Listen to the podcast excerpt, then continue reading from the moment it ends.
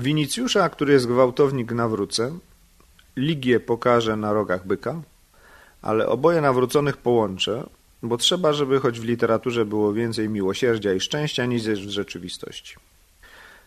W ten sposób książki mogą być pociechą życia, jak była niegdyś filozofia.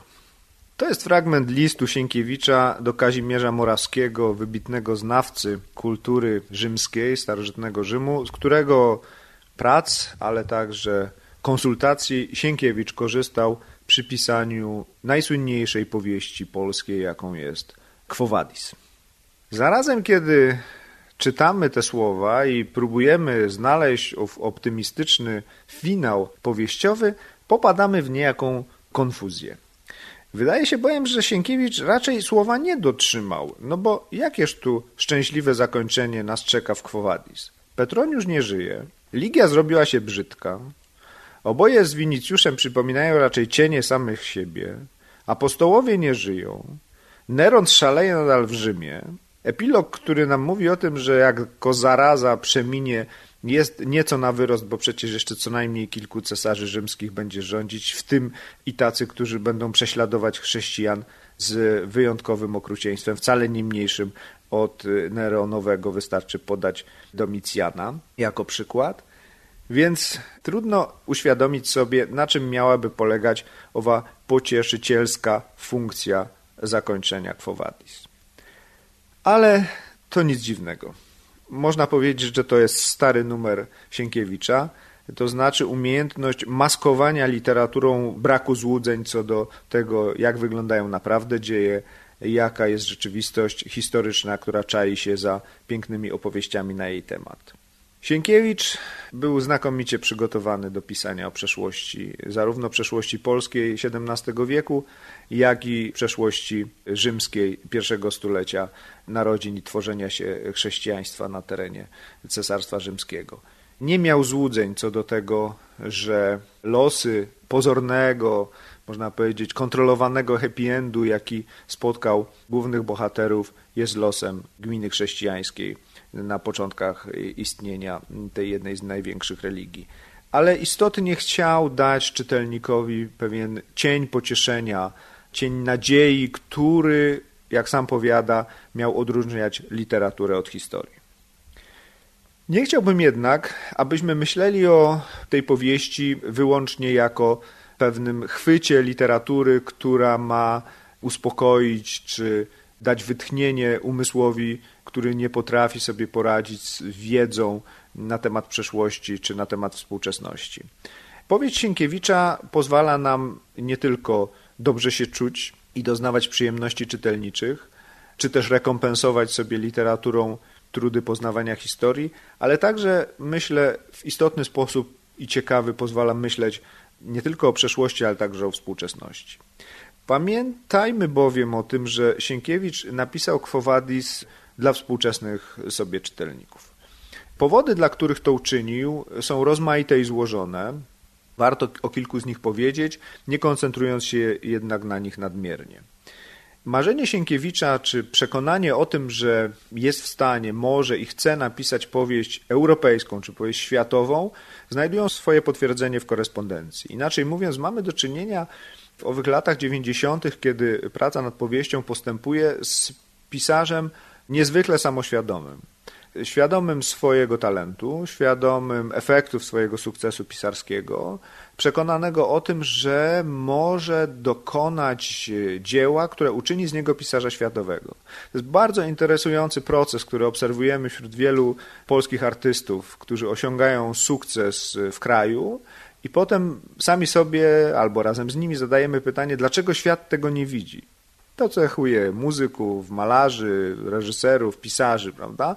Co musi się zdarzyć, aby twórca, któremu przyznajemy rangę pisarza krajowego, stał się częścią tej wspólnoty literatury czy sztuki światowej? Otóż Sienkiewicz stał się kimś takim.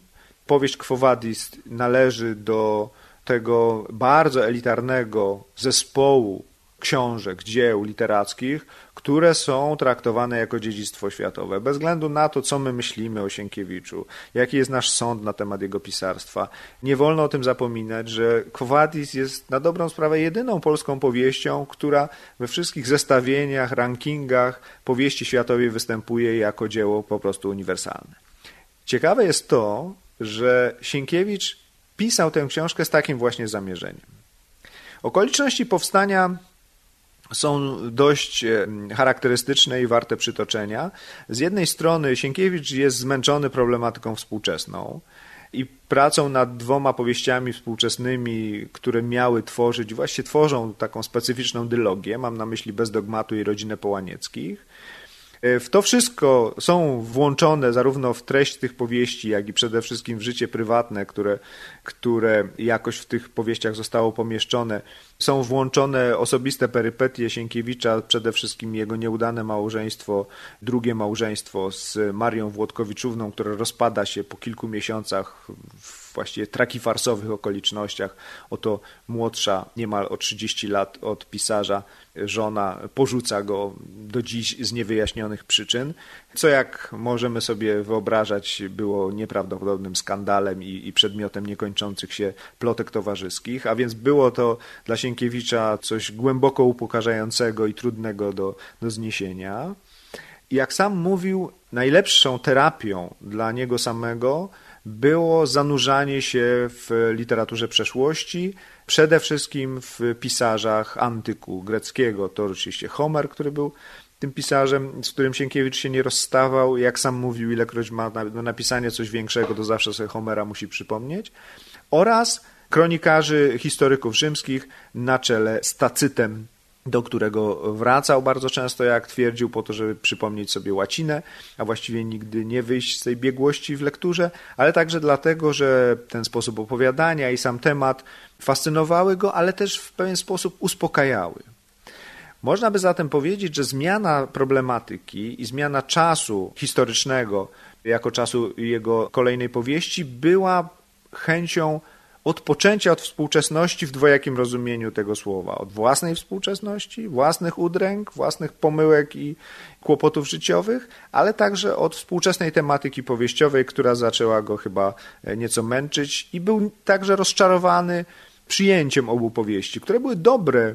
Bez dogmatu spotkało się z, z bardzo dużym zainteresowaniem także poza granicami Polski, w Niemczech czy w Rosji, ale jednak no, nie dostawało to poziomowi, jakim był sukces trylogii. A zatem Sienkiewicz musiał zdać sobie sprawę, że jako pisarz lepiej czuje się w przeszłości niż we współczesności.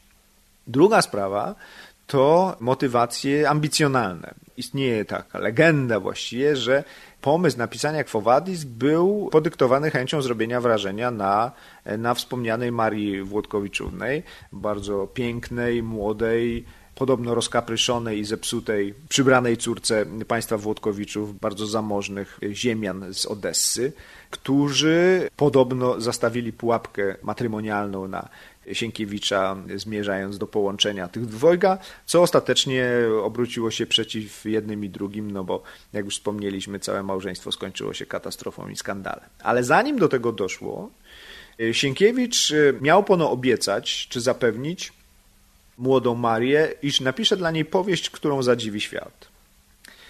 Nie wydaje mi się, aby to była motywacja wystarczająca. Raczej motywacje pisarskie są głęboko uwewnętrznione, nie dadzą się sprowadzić do takiego jednego epizodu czy jednej ambicjonalnej decyzji. Niemniej wiele czynników złożyły się na zwrot Sienkiewicza znowu ku przeszłości i to ku tej przeszłości, która nie była polską historią, ale była w jakimś sensie problematyką uniwersalną. Mógł Sienkiewicz także w oparciu o to, co widział w ówczesnej literaturze i historiografii, widzieć w takim temacie przedmiot ogromnego zainteresowania publiczności.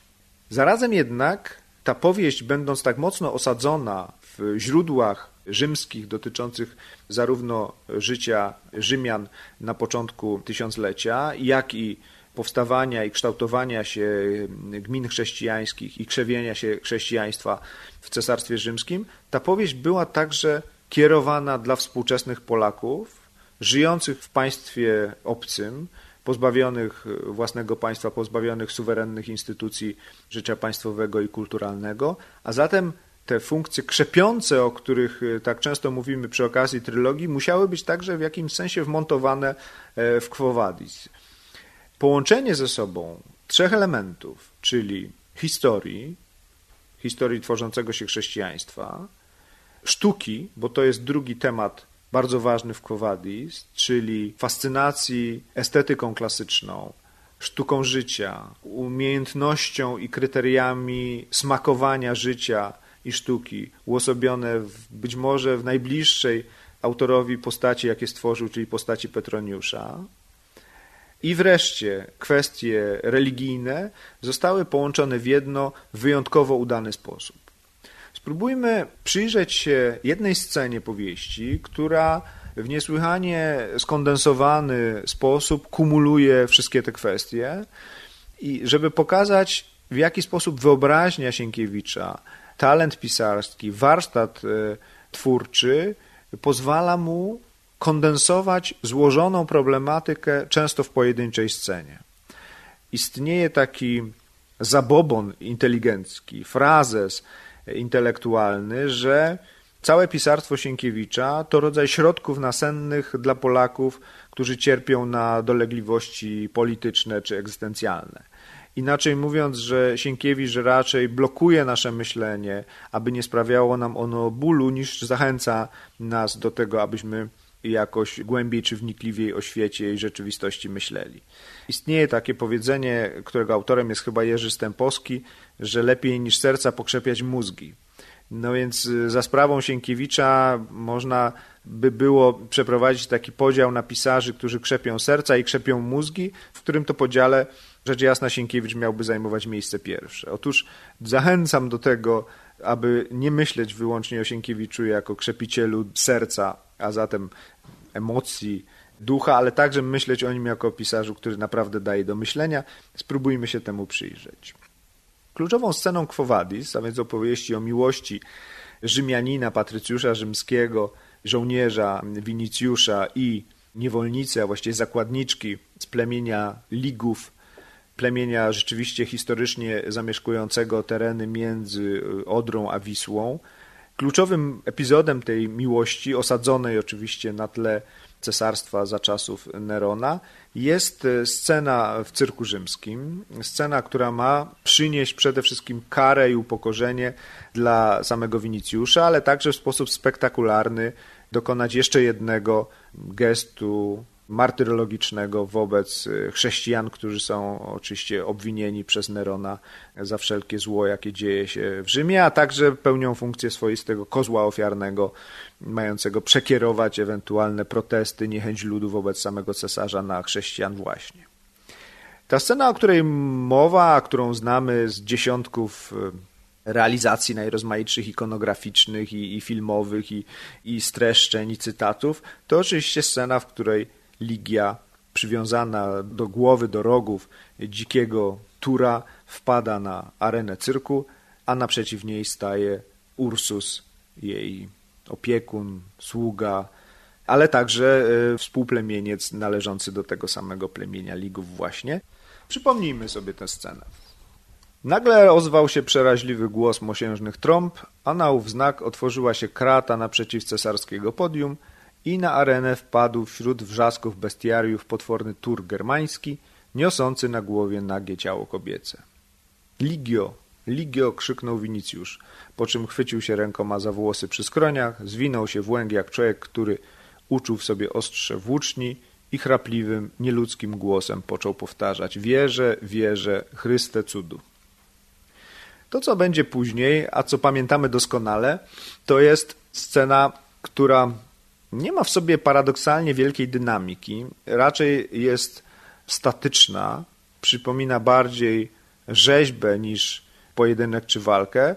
Jest przez Sienkiewicza opisana w sposób arcydzielny, nie waham się użyć tego słowa, a więc scena, w której Ursus, siłacz, kolos, chwyta owego tura za rogi i zastyga z nim w takim nieruchomym napięciu, które jest potęgowane wyłącznie obserwacją narratora i zdawaniem sprawy z tego, co się dzieje na widowni. efektowność pisarska tej sceny jest olśniewająca. W przeciwieństwie do dynamiki wielu konfliktów powieściowych, pojedynków, bitew, utarczek, których Sienkiewicz jest mistrzem, mistrzem, powiedzielibyśmy, szybkiego montażu powieściowego, dynamicznej sceny. Tutaj zrobił coś absolutnie odwrotnego. Unieruchomił postacie. Właściwie przez pewien czas narracji ani lig, ani dzikie zwierzę nie ruszają się z miejsca, ale trwają w jakimś takim potwornym napięciu i finał tego napięcia, czyli skręcenie bykowi karku, uśmiercenie go i uwolnienie ligi, także zdaje się nie mieć w sobie niczego spektakularnego. A zarazem napięcie tej sceny dla czytelnika odczuwane, realne, jest niekwestionowalne, jest niezwykle mocne. To absolutny majstersztyk powieściowy, moim zdaniem. Chciałem się jednak skupić na czymś, co nie wynika, co nie dotyczy bezpośrednio efektu dramaturgicznego tej sceny, ale wiąże się ze znaczeniami, które są w niej pomieszczone. Sama decyzja wyboru zwierzęcia, które ma stać się w intencji Nerona i Tygelina owym instrumentem męczeństwa, jest zastanawiająca. Przede wszystkim prototyp tej sceny prowadzi nas co najmniej w dwa miejsca. Jednym jest słynna rzeźba nieznanego autora pod nazwą Byk Farnezyjski. To jest rzeźba, którą Sienkiewicz widział w Neapolu, w muzeum w Neapolu, która zrobiła na nim ogromne wrażenie. Mniejsza o, o kontekst mitologiczny, w każdym razie w tej scenie dokonuje się przygotowanie niejako do podobnego męczeństwa. Pewna królowa zostaje skazana właśnie na śmierć w ten sposób, że ma zostać przywiązana do rogów, do ciała byka. Kiedy jednak przyglądamy się dzisiaj tej rzeźbie, można to łatwo uczynić, jej kopie istnieją w, w przestrzeni wirtualnej, w przestrzeni internetu, to widzimy, że Sienkiewicz bardzo mocno zmodyfikował tę scenę. Przede wszystkim proporcje ciał byka i jego ofiary są zdecydowanie inne niż ma to miejsce w Quo Vadis. Tu Ligia zdaje się być znikoma i niewielka w porównaniu z ogromnym ciałem zwierzęcia. Druga zmiana natomiast to jest zmiana gatunkowa. W miejsce byka Sienkiewicz podstawił tura. O tym jeszcze za chwilę. Drugi wzorzec czy prototyp tej sceny prowadzi nas także do mitologii, ale do innego epizodu mitologicznego, znanego powszechnie, uwiedzenia królewny Europy przez Zeusa. Jak pamiętamy, Zeus, chcąc uwieść Europę, przybiera postać białego byka, który zbliża się do Europy i oferuje jej przejażdżkę na swoim grzbiecie. Kiedy ta dosiada zwierzęcia, Zeus pod postacią byka uchodzi, no i dokonuje swojego czynu. A zatem porwanie Europy to jest kolejny prototyp tej sceny. Bardzo ważny, jeden i drugi, ale zwłaszcza porwanie Europy wydaje mi się istotnym motywem, dlatego że pamiętać trzeba, dla kogo ta scena jest przygotowana, kto jest głównym odbiorcą. Otóż, rzecz jasna, lud rzymski, czy cała widownia w cyrku rzymskim, która obserwuje te zmagania, ale najważniejszym widzem jest wszak Neron, o którym wiemy z Tacyta, wiemy ze Swetoniusza, ale wiemy przede wszystkim z samej powieści, że jest obsesyjnym grekofilem, że wszystko co greckie, co związane z grecką sztuką, z grecką przeszłością, a przede wszystkim z grecką literaturą, jest przedmiotem jego absolutnego podziwu, wyznawczego podziwu, no i przedmiotem jego nieudolnego naśladowania. Sienkiewicz bardzo wiele miejsca w charakterystyce Nerona poświęca jego żałosnemu talentowi poetyckiemu i tragi farsowym próbom sprostania no przede wszystkim geniuszowi Homera. A zatem ci, którzy przygotowują spektakl męczeństwa Ligii, nie czynią tego w sposób bezmyślny, ale opierają to na scenariuszu mitologicznym, zakładając być może, choć nie jest to przedmiotem refleksji, przedmiotem informacji narracyjnej, że odbiorcą tego będzie ktoś, kto natychmiast rozpozna ową mitologiczną aluzję, no i oczywiście ją doceni. Zatem byk farnezyjski, biały byk pod postacią którego Zeus porywa Europę, wszystko to wskazuje raczej na byka niż na tura. Dodajmy jeszcze jedno. Otóż na dość długo przed pisaniem Quo Vadis, a po zakończeniu trylogii, Sienkiewicz udał się na wycieczkę, małą podróż po Hiszpanii, gdzie między innymi odwiedzał korridy. Odwiedził ich kilka. Powstał z tego fascynujący reportaż pod tytułem Walka byków, gdzie Sienkiewicz z niezwykłą wnikliwością opisuje nie tylko to, co dzieje się na samej arenie, czyli, czyli tytułową walkę z bykiem, ale zwłaszcza poświęca wiele uwagi zachowaniom widzów na widowni korridy. I te studia swoich współczesnych, którzy patrzą na brutalne, barbarzyńskie widowisko zabijania byka, jest dla nas bezcenne. Dlatego, że uniesienie widowni, fascynacja, wypieki, okrzyki, i to zarówno kobiet, jak i mężczyzn, da się bardzo łatwo odnaleźć w powieściowych opisach zachowań publiczności w cyrku rzymskim, która patrzy na, na, na walki gladiatorów czy na męczeństwo chrześcijan. To jest jeden z owych niepokojących i poważnych tematów i zagadnień twórczości Sienkiewicza, mianowicie jak to się dzieje, że patrzymy na przemoc i my, ludzie cywilizowani, empatyczni, możemy z tego powodu odczuwać przyjemność. Sienkiewicz jest mistrzem przemocy przedstawionej, przemocy literackiej, literacko opracowanej, która tak jest skonstruowana i tak jest czytelnikowi podana, że nie odczuwa on zgrozy, obrzydzenia czy wyrzutów sumienia, ale przeciwnie, odczuwa z tego powodu odbiorczą, czytelniczą przyjemność. Proces, w którym się to dzieje, zasady, wedle których to zachodzi, winny być studiowane i warto je studiować, także dlatego, że ten rodzaj obcowania z przemocą ma dalekie konsekwencje pozaliterackie. Wiąże się z naszą empatią, z naszą zdolnością współczucia, z naszą wrażliwością na los ofiary. Od Sienkiewicza można się tego uczyć, w jaki sposób depersonalizacja ofiary, przesunięcie jej w stronę rzeczy pozwala czytelnikowi wytłumić myślenie, współczucie, empatię, a tym samym odczuwać ten rodzaj, no, nazwijmy to wprost, niepokojącej przyjemności. Co jeszcze ciekawe, Walka byków pokazuje, że ten rodzaj uciechy czerpanej z oglądania podobnych widowisk nie jest udziałem tylko przeszłości, czy to jest przeszłość starożytnego Rzymu, czy jest to przeszłość siedemnastowiecznej szlachty, a więc, że było to kiedyś, dawno, kiedy byliśmy jeszcze mniej współczujący, mniej cywilizowani, mniej moralni, że te same mechanizmy zachodzą wśród współczesnych, którymi byli przecież widzowie korridy obserwowanej i opisywanej przez Sienkiewicza w Walce byków. To dygresja, która jednakowoż wiąże się bardzo wyraźnie z owym moim przekonaniem, że Sienkiewicz pisze powieść o przeszłości dla współczesnego czytelnika i pisze o sprawach współczesnych, nawet jeśli one są pomieszczone w kostiumie historycznym. Wróćmy jednak do naszej sceny powieściowej. Trzy co najmniej powody przemawiałyby za tym, że Ligia powinna jednak na byku się przemieszczać, a w każdym razie do byka być przywiązana, a nie do owego tura germańskiego, na którym Sienkiewicz wpuścił ją na arenę. Dlaczego zatem, zapytajmy, Sienkiewicz zrezygnował z byka farnezyjskiego, białego byka Zeusa, no i z jednego z tych byków, które obserwował na korridzie, których ruchy, zachowania studiował z taką wnikliwością, że nic tylko wziąć i przepisać do powieści rzymskiej. Wydaje się, że narzucającą się interpretacją byłaby alegoria polityczna, choć motywacje tkwią także w samej powieści.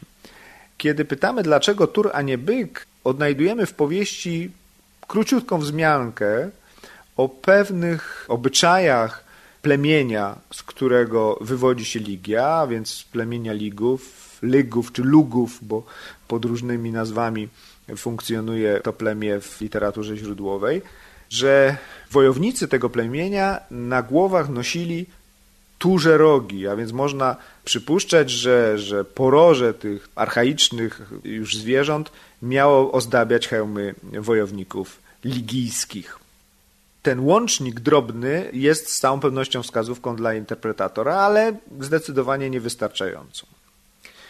Kluczem czy inspiracją wydaje się przymiotnik germański, co nakazywałoby czy sugerowałoby, że oto mamy do czynienia z alegorią polityczną, co zresztą świetnie koresponduje w ogóle ze specyfiką komunikacyjną całej literatury, nie tylko pozytywistycznej, ale można powiedzieć całej literatury okresu rozbiorowego, która powstaje w kraju i musi liczyć się nade wszystko z ingerencją cenzury.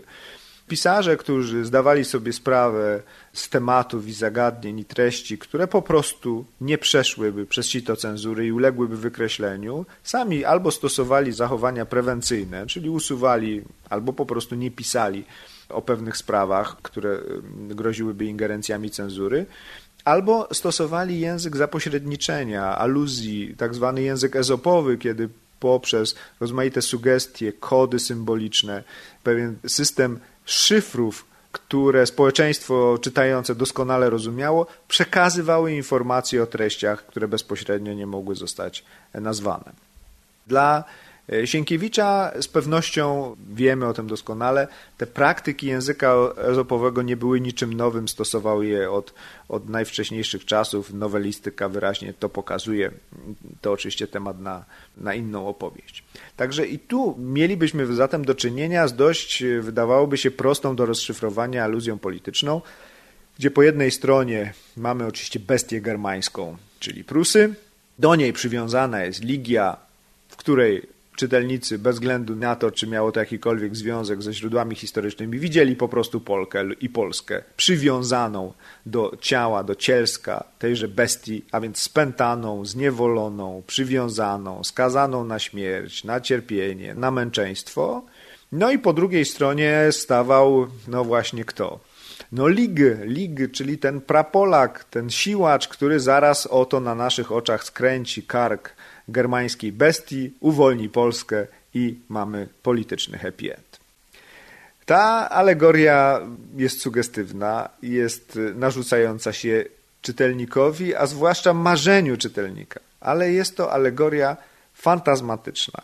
Jest to alegoria, która raczej karmi marzenia, niż dotyczyłaby jakiegoś realnego projektu czy też planu politycznego. Ona z całą pewnością była, na co mamy rozliczne świadectwa w postaci recepcji krytycznej czy czytelniczej, była ta scena tak czytana. Spróbujmy jednak skomplikować sobie Sienkiewicza, spróbować powiedzieć coś o świecie i o świecie wyobrażeń politycznych, które były bliższe, jak sądzę, poglądom samego pisarza, niż marzeniom być może jego samego i jego czytelników o tym, jak mogłaby się skończyć niewola Polski. W czasach, kiedy Sienkiewicz pisze Quo Vadis, on sam, ale także większość jego współczesnych nie wierzyli w możliwość takiego rozwiązania czy takich wypadków politycznych, których owa alegoria miałaby być zapowiedzią czy prototypem. Otóż chodziłoby oczywiście o jakiś rodzaj powstania narodowego, które miałoby zrzucić jarzmo rozbiorów z Polski. To po pierwsze. Realna polityka w żaden sposób tego nie potwierdzała. Raczej współcześni mieli świadomość, że niewola będzie trwała jeszcze długo, a w każdym razie trudno było określić przewidywalny horyzont jej końca na skutek jakiegoś wydarzenia dziejowego. Na oczach Polaków imperia krzepły. Po zjednoczeniu Niemiec za sprawą polityki Bismarcka urosły potężne imperium zjednoczone, jeszcze silniejsze niż było na początku niewoli, więc tych nadziei na, na jakieś przezwyciężenie czy zmianę sytuacji politycznej i historycznej Polski nie było widać.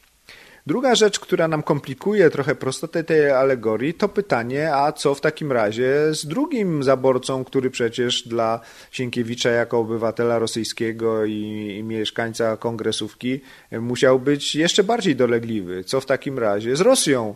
W jaki sposób to jarzmo rosyjskie można byłoby zrzucić? I tu odpowiedzi są już mniej oczywiste i bardziej związane z interpretacją niż z, z objaśnieniem historycznym powieści. Można by uznać, że Sienkiewicz w swoich aluzjach politycznych, czy w swoich uwagach politycznych, czy refleksjach politycznych wpisanych w powieść zbliża się powoli do stanowiska narodowej demokracji, która w Prusach, w Niemczech widziała większe zagrożenie dla bytu państwowego Polski niż w Rosji. I Sienkiewicz wychodzi pewnie z założenia, mógłby, można by to tak interpretować, wychodzi z założenia, że raczej tam leży większe zagrożenie, a więc to ten byt polityczny Polski, jeśli powiedzmy przez cały dziewiętnasty wiek był poddany przede wszystkim zagrożeniu i destrukcji ze strony Imperium Rosyjskiego, to wraz z przemianami politycznymi w Europie i przeniesieniem ciężaru na zachód stawia nas w większej zależności od, od Niemiec. To wyjaśnienie znajdzie oparcie w ówczesnej publicystyce politycznej czy w prywatnych wypowiedziach rozmaitych ważnych postaci ówczesnego życia kulturalnego czy politycznego, ale także nie wyczerpuje bogactwa tej powieści czy bogactwa znaczeniowego tej sceny.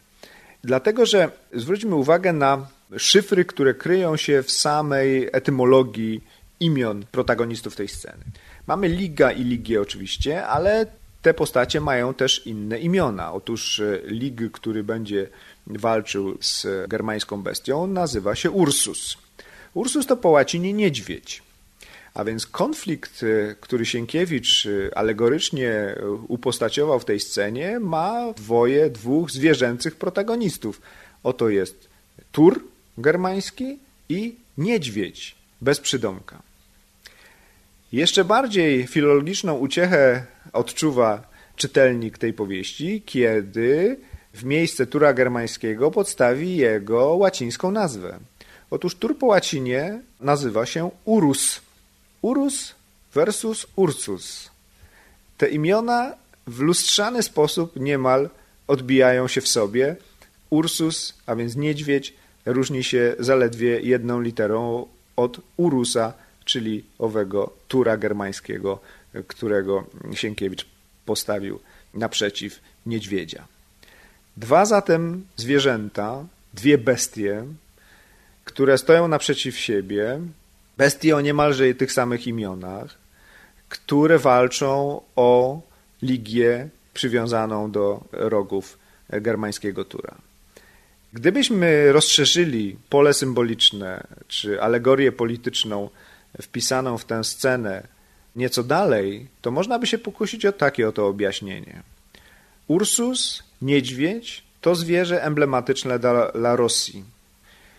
W ikonografii, w symbolice, także w symbolice baśniowej, ciągnącej się co najmniej od osoby Piotra Pierwszego, niedźwiedź symbolizuje siłę Rosji, lud rosyjski, władców rosyjskich, pewną powolną, ale niepohamowaną siłę upostaciowaną czy usymbolizowaną w tym zwierzęciu. A zatem tur germański, niedźwiedź rosyjski to oto dwie siły polityczne, które zmagają się o Polskę, o jej przyszłość, o to częścią jakiego imperium, ale także częścią jakiego wpływu kulturowego Polska ostatecznie ma zostać.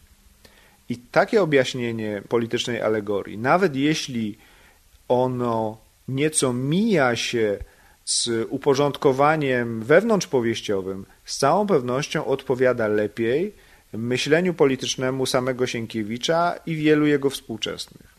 Otóż przewidując przyszły los Polski, ewentualne odzyskanie niepodległości, raczej największą popularnością cieszyła się taka oto wizja, że kolejny wielki konflikt światowy, wielka wojna światowa, która doprowadzi do konfliktu tych dwóch imperiów, może przynieść Polsce niepodległość jako swego rodzaju efekt uboczny walki tych dwóch imperiów.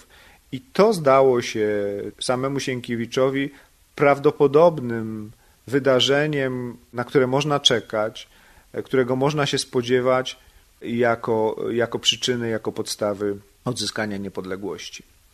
Myśl o tym, że Polska w geście zbrojnego oporu, bezpośredniego konfliktu jest w stanie pokonać któreś z imperium, tu akurat Prusy, była dla samego Sienkiewicza niepoważną mrzonką. Nie miała jakichkolwiek podstaw w trzeźwej ocenie ówczesnej sytuacji politycznej.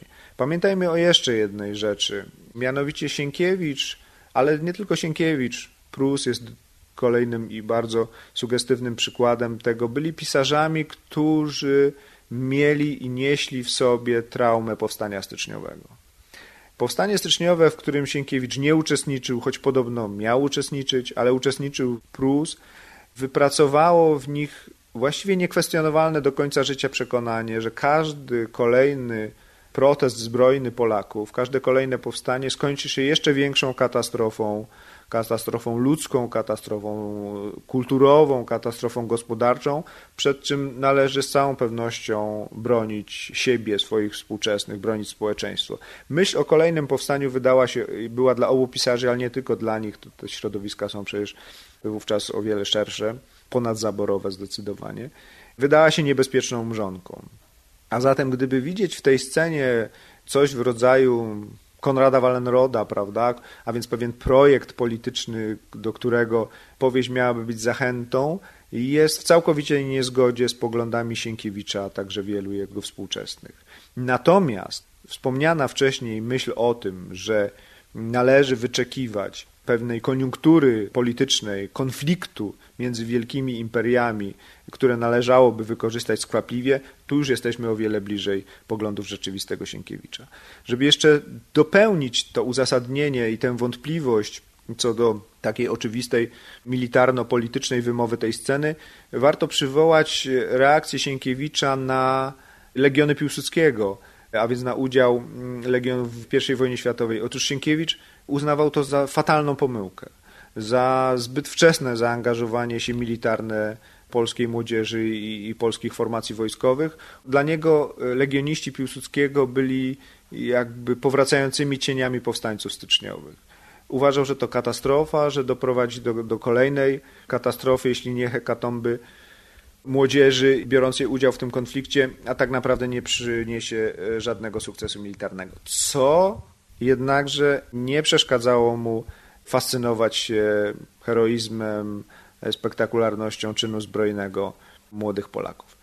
Niemniej, wracając do naszej sceny, ta prosta wykładnia polityczna jako zachęta czy fantazja o, o czynie zbrojnym Polaków nie znajdowała uzasadnienia w poglądach samego Sienkiewicza.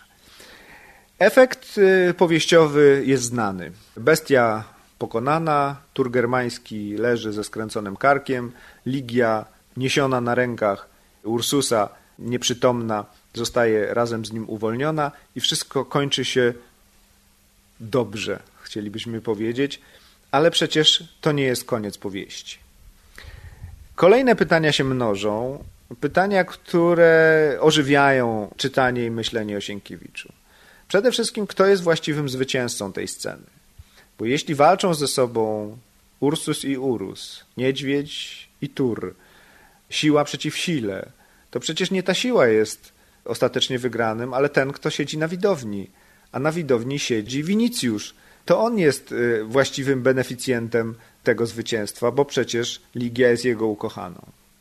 To w ogóle zwraca uwagę na pewną powtarzalność dziwnych, zaskakujących z punktu widzenia konwencji przygodowej rozwiązań Sienkiewicza, że u niego jakoś dziwnie często zdarza się, że w konfliktach bohaterów o ukochaną kobietę oni sami nie biorą udziału. Proszę sobie przypomnieć Ogniem i mieczem, gdzie Skrzetuski właściwie ani razu nie walczy z Bohunem, cały czas robi to ktoś za niego, albo jest to Wołodyjowski, albo Rzędzian, Zagłoba i Wołodyjowski, którzy wykradają Helenę z niewoli Horpyny. W Potopie, co prawda, Kmicic zmaga się z Bogusławem, ale sam ten pojedynek nie przynosi mu uwolnienia Aleksandry Bilewiczówny, raczej ona sama przecież wymyka się z dworu Bogusława i epizod potyczka, w której bierze udział Kmicic, uwalnia ją ostatecznie, ale sam Kmicic niewiele o tym wie. Wołodyjowski wydaje się już w ogóle zaprzeczeniem jakichkolwiek konwencji gatunkowych, bo tam przecież Baśka ratuje się sama z rąk Azji, więc Michał nie tylko, że z Azją nie walczy, ale w ogóle w tym epizodzie nie uczestniczy. No i Quo Vadis potwierdza tę, tę dziwną modyfikację wzorca gatunkowego, że oto nie Winicjusz zmaga się z Turem, ale w jego imieniu czyni to Ursus, a on sam wskakuje na arenę, kiedy jest już po wszystkim, zakrywając ciało Ligii i prezentując swoje rany z wojny armeńskiej. Co w ten sposób Sienkiewicz realizuje? Dlaczego izoluje głównych bohaterów od tych kluczowych epizodów, jakimi jest pojedynek rozstrzygający konflikt? Do końca nie wiadomo. Jest to miejsce do naszych pytań. Czy kryje się w tym właśnie taki rodzaj zabezpieczenia politycznej wymowy powieści? Jakaś taka blokada jednoznacznego wezwania do czynu zbrojnego? Pochwała postawy pewnego cierpliwego oczekiwania? akceptacja raczej dla ofiary i rezygnacji niż aktywności i, i walki. Do końca trudno to zrozumieć, bo przecież te wszystkie powieści są przeniknięte duchem militarnym, apologią czynu zbrojnego, sprawności fizycznej, ale w tym kluczowym momencie, kiedy bohater ma sięgnąć po to, co jest przedmiotem jego pragnienia, ukochaną kobietę, pokonać wroga, który jest zarówno wrogiem politycznym, militarnym, jak i wrogiem osobistym, nagle Sienkiewicz jakby przekierowuje ten gest, ten ruch, tę energię na kogoś innego, kto robi to w zamian. Zarazem kryje się w tym także konflikt ideowy. Otóż Sienkiewicz był przekonany, że każdy Europejczyk ma dwie ojczyzny. To jest ojczyzna własna oczywiście, ta, która jest jego, jego rodzimą kulturą, jego rodzimym językiem, rodzimą przeszłością, ale drugą ojczyzną Europejczyka jest Rzym. Rzym, który jest Rzymem zarówno pogańskim, jak i chrześcijańskim, na który składa się, na który to depozyt, tradycje, składa się zarówno przeszłość przedchrześcijańska Rzymu, a więc kultura, polityka, życie codzienne, tradycja literacka, niesłychanie ważna, grecko-rzymska dla Sienkiewicza, ale zarazem oczywiście chrześcijaństwo, które łącznie budują ten fundament kultury europejskiej. Gdyby